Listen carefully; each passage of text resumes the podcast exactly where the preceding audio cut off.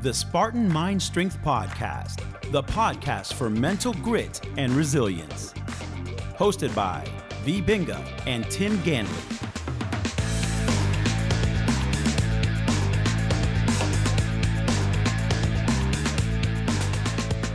Hello, this is Tim. And this is V, and we welcome you to another episode of the Spartan Mind Strength Podcast. And this episode, this episode is still on violence and Ayurveda look at violence. However, we're going to be bringing it in to the Upanishads. Stay tuned, we'll be right back.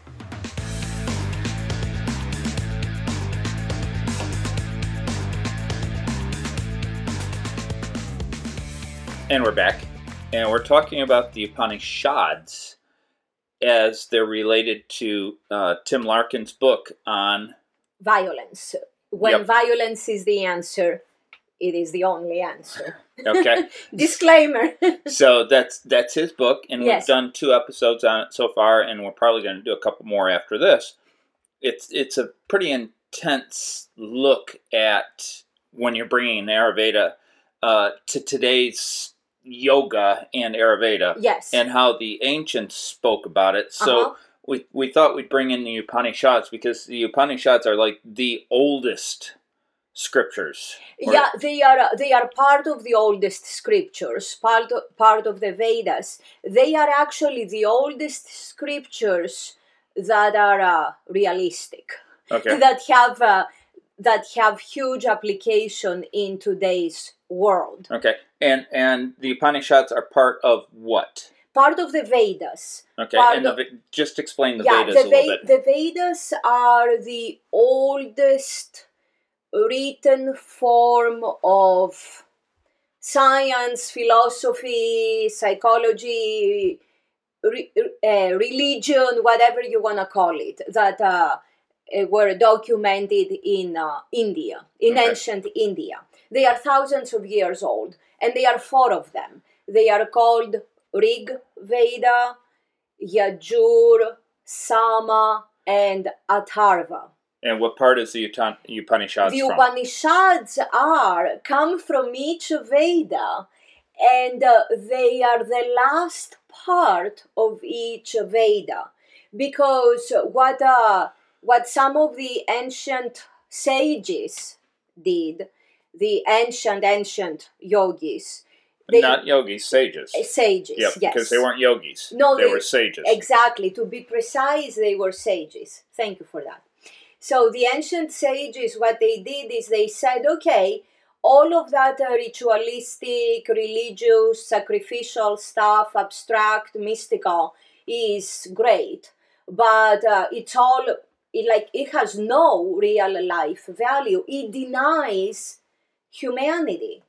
What is there that has application to us right here, right now. And so, what those brilliant people did, that's why they were sages, they were not yogis. what those brilliant people did is actually they said, We're gonna study conscience, the human conscience. We're gonna study the human body and the human mind in the context of conscience because no matter what we are humans and we're gonna see how we can make this existence as fulfilling as possible. Basically they did what the stoics the ancient stoics Mhm. did in ancient greece and ancient rome Yep, and we know they that did uh, the same thing the ancient Greeks were in India, yes they and were uh, so the the Upanishads Valley, they yeah. were they were talking back and forth to each other. exactly Uh, in fact, I I think we've mentioned this before on other podcasts. We actually have coins yes from that era that Yeah. have Greek writing on one Yep. side and Sanskrit writing on the other side. And I think one side has Shiva on it, yep and the other side has uh, Zeus. exactly exactly So they were working together. It wasn't like oh India was over here No, and Greece w- was over here and they never talked. they were uh, part of the Indo-European uh, culture. Hmm. So that's where the Upanishads came from. They came from the Indo-Europeans. It's it's So- which is the ancients. the ancients, groups, exactly, which Indo-European also consisted of the Germanic, exactly, uh, the Aramaic. yep. Yep. So that there's a big culture that created the Eh, Upanishads. Exactly. That's why the Upanishads have uh, such a transcendent value through the years. Yep. and the Stoicism though came after the Upanishads. Exactly. Yep. Exactly. So it's almost like they were reading the Upanishads Yes. and then started creating Stoicism. Exactly. And even the teachings of uh, Buddha came after the Upanishads, and Buddha studied the Upanishads. So actually, the Dhammapada, which is considered uh, the sacred book of Buddhism, is a lot newer than the Upanishads and has similarities. Uh, but, but, and also for those who are familiar with the Bhagavad Gita, the Bhagavad Gita comes after the Upanishads. No, Long So- time after. Long time after. So the value of the Upanishads is huge because it is it has it doesn't have the rules and regulations that the Bhagavad Gita has or the Dhammapada. It's a lot more abstract. That's why it applies to all cultures. All ti- humans. all humans, exactly. It gives it gives freedom. It's a blueprint, just like Ayurveda. It's a blueprint for human behavior. Is Ayurveda part of uh, the Vedic? The, exactly, the Ayurveda is a part of the Vedas, actually part of the Atharva Veda, which is considered the newest uh, Veda. And uh, Ayurveda is considered to be part of the Atharva Veda. Okay, now my question is because uh, you talk to yogis Yes. and they say yoga is 5,000 years old or yoga is 3,000 years old, but what they're actually saying is the Vedas. the Vedas, exactly. and yoga Vedas. has nothing to do with the Vedas. It's a Eh. philosophy. It's a practice that came only a couple hundred years ago. the the poses that Yep. the hatha yoga hatha yoga has nothing to do with the vedas Okay. completely hatha yoga has absolutely nothing to do with the vedas period Okay. And Ayurveda does though. ayurveda does exactly ayurveda does Okay. yeah, yeah. So, how does violence hmm fit into the Upanishads? Well, violence is okay. Vi- when uh, the big picture of Tim Larkin's book, once uh, once again, is that when violence is the answer, it is the only answer, right? And uh, what Tim Larkin does is he goes through a lot of uh, case studies, a lot of examples, a lot of uh, analysis that says how you can actually avoid that situation when violence is the only answer. Because I Right. know that uh, from my background, we taught a lot of awareness. Yes. Uh, and most people that have, you know, I can't say that everybody that has awareness won't get into a situation where they have to use violence. But if you are aware of your surroundings, if you are aware of everything, you are less likely to be in a violent situation. You actually make the bad guy go to another location instead of yours because you're too hard of a target yes. where they want an easier target. But that doesn't mean that if you're targeted, there's really nothing you can do except train. yes. So if you're you're if you're targeted, say you're a uh, jeweler, Yep. and the bad guy wants you, you have to work really hard in being prepared Yes. and then learning tactics yes. in order to not be a victim. yes. So um so but awareness can stop most of that. Yes, exactly, exactly. But if if awareness could stop everything, then we wouldn't be talking Right. about violence having to be the answer. What awareness does is it reduces the risk. Yes. But Yeah. there is always A risk. a risk. There is always a Yeah. risk. So- you just want to minimize the risk. So, with that, talking about awareness, does the Upanishads talk about awareness? Exactly, that's the thing. Where the Upanishads come in is they say that you you wanna always be aware of your actions, aware of what you're doing, and you wanna always act in the most beneficial way for you as human being and for your environment the upanishads say you always have a choice Uh huh. no matter what you do any action that you take you always have a choice and if you choose wisely in the way the Upanishads advise, then you constantly, with every action, you constantly improve your human condition and that of your environment, your community. Is that similar to karma? That is similar to karma. Totally. Totally. That is because karma in the Upanishads, karma means that's very interesting actually. That karma means action and and it also means the cons- the consequence of that action. Ah, Because whatever you do there's a creates a path. Sort of like in the Matrix, uh, Matrix uh, Reload. E- Yep, exactly. uh, the French guy. yes. So, but now back to what are the terms? Because I know you were using Sanskrit uh, talking about this yesterday. yes. Uh, in uh, when we were chatting about it, Exactly. what is the two things of your decision? So the uh, actually Katha Upanishad, uh, one uh, one of the uh, main Upanishads says that there are uh, two types of action. There is uh, two uh, two types of choices.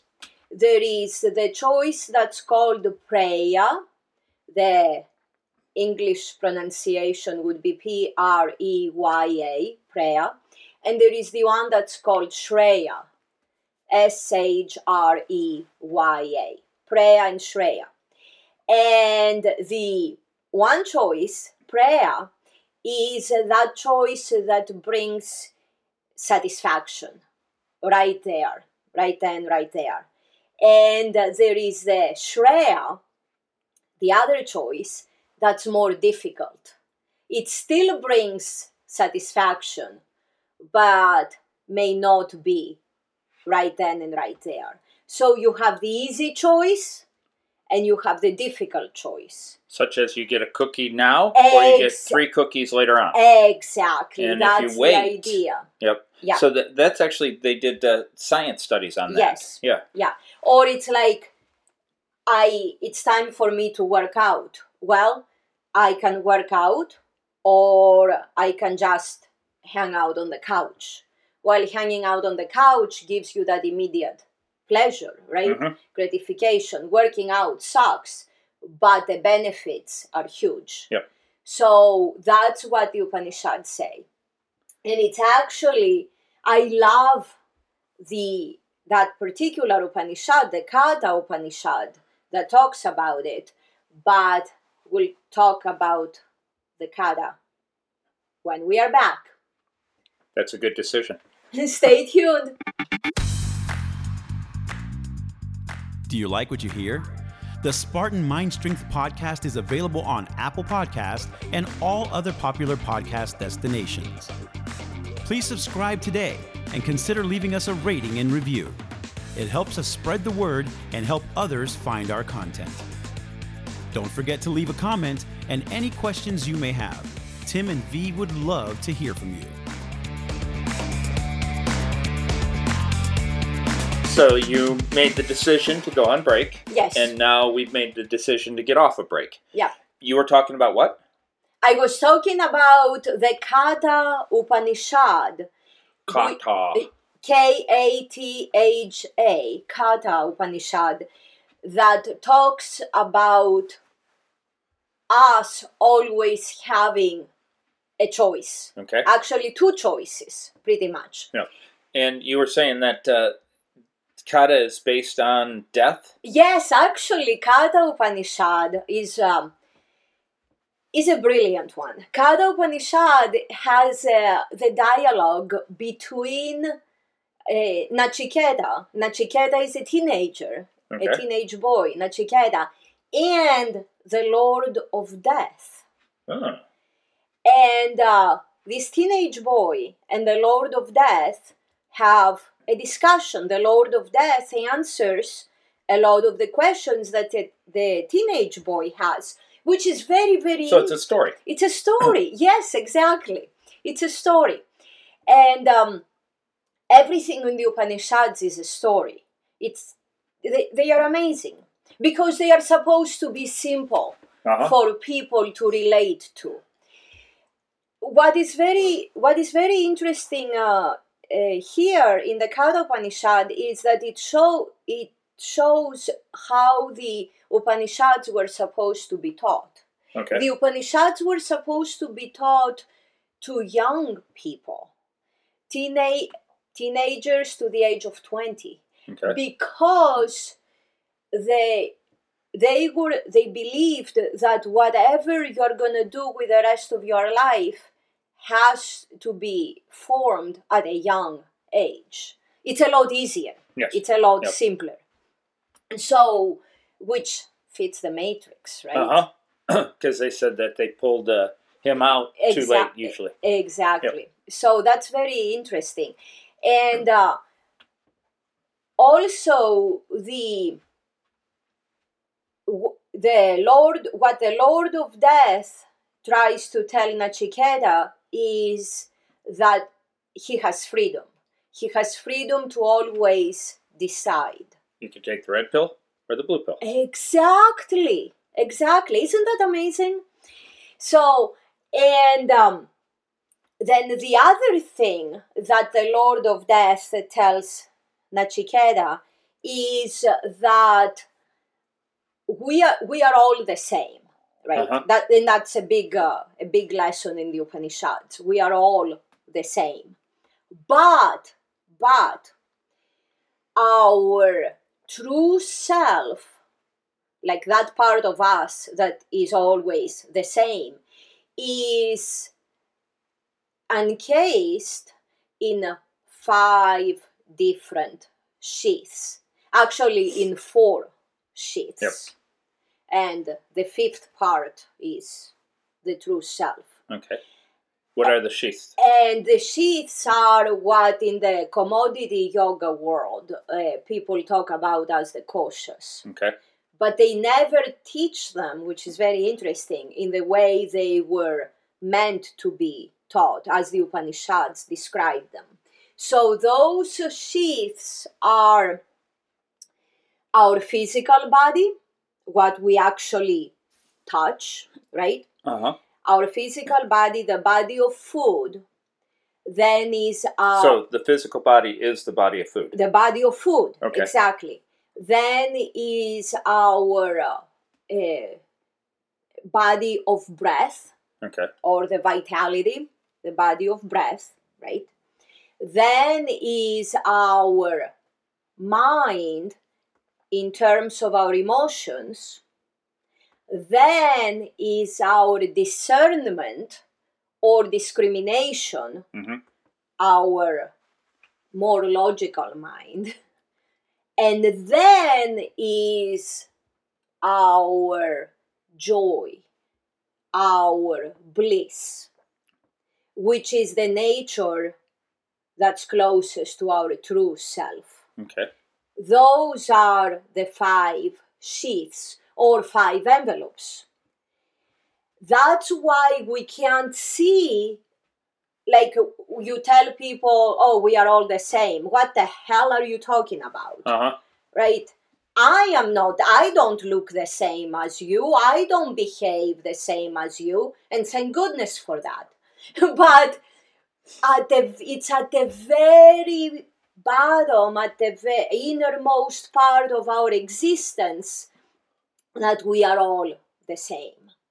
And that's what the Lord of Death tells Nachiketa. Okay.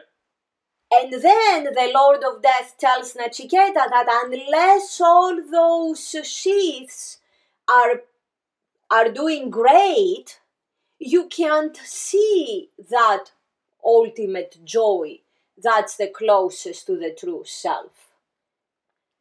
And aren't you gonna ask me, how do you get all those sheaths? I already know the up? answer.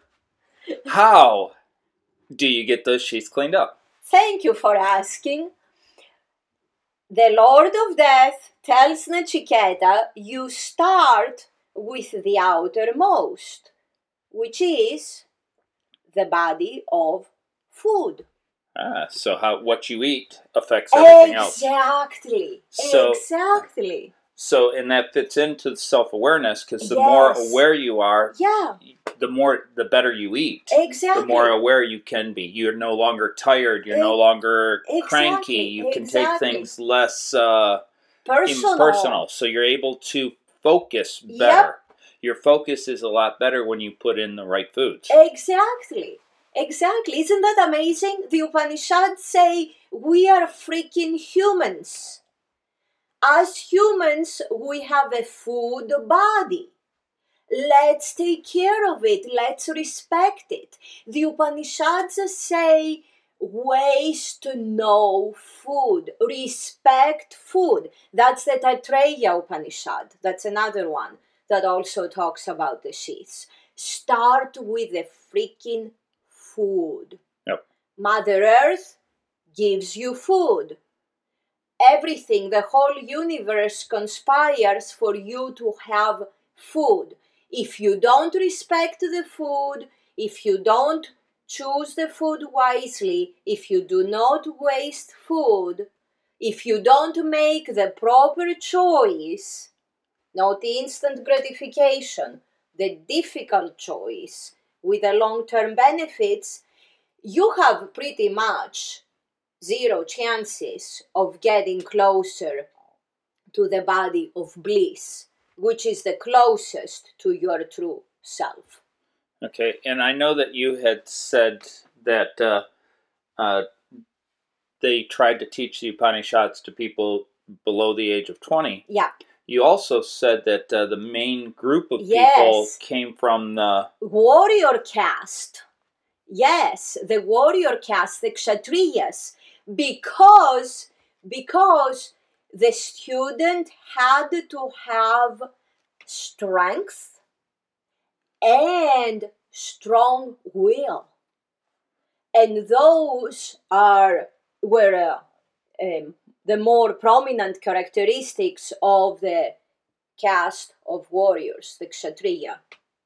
So you had to have strength and strong will because you had to work with their character and their conduct, as in behavior. So, and uh, when you say conduct, that sort of Mhm. fits into the uh, uh, eight limbs, where they talk about uh, you have to first be. the yamas and niyamas, right?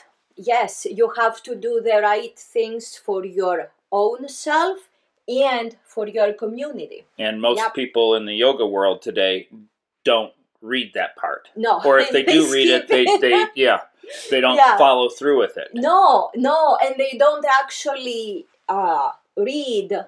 They don't, or they don't hear uh, what it actually says Because they're not working on strength because they are not working on strength and character. and character. Exactly, exactly. So the Upanishads are are beyond amazing. So the whole point, the whole bottom line of the Upanishads is start with the simplest, which is your food. Breath work comes next. So, and we'll talk about that in next week's episode. Until next time, much, much love from both of us. Namaste Kala. May we all be well, adapt, and thrive. If you found today's show helpful, please give us a rating, a review, or both, and subscribe to the podcast and never miss an episode. As always, Namaste Kala, which in Greek means, may we all be well. This program, copyright True Fitness Incorporated, all rights reserved.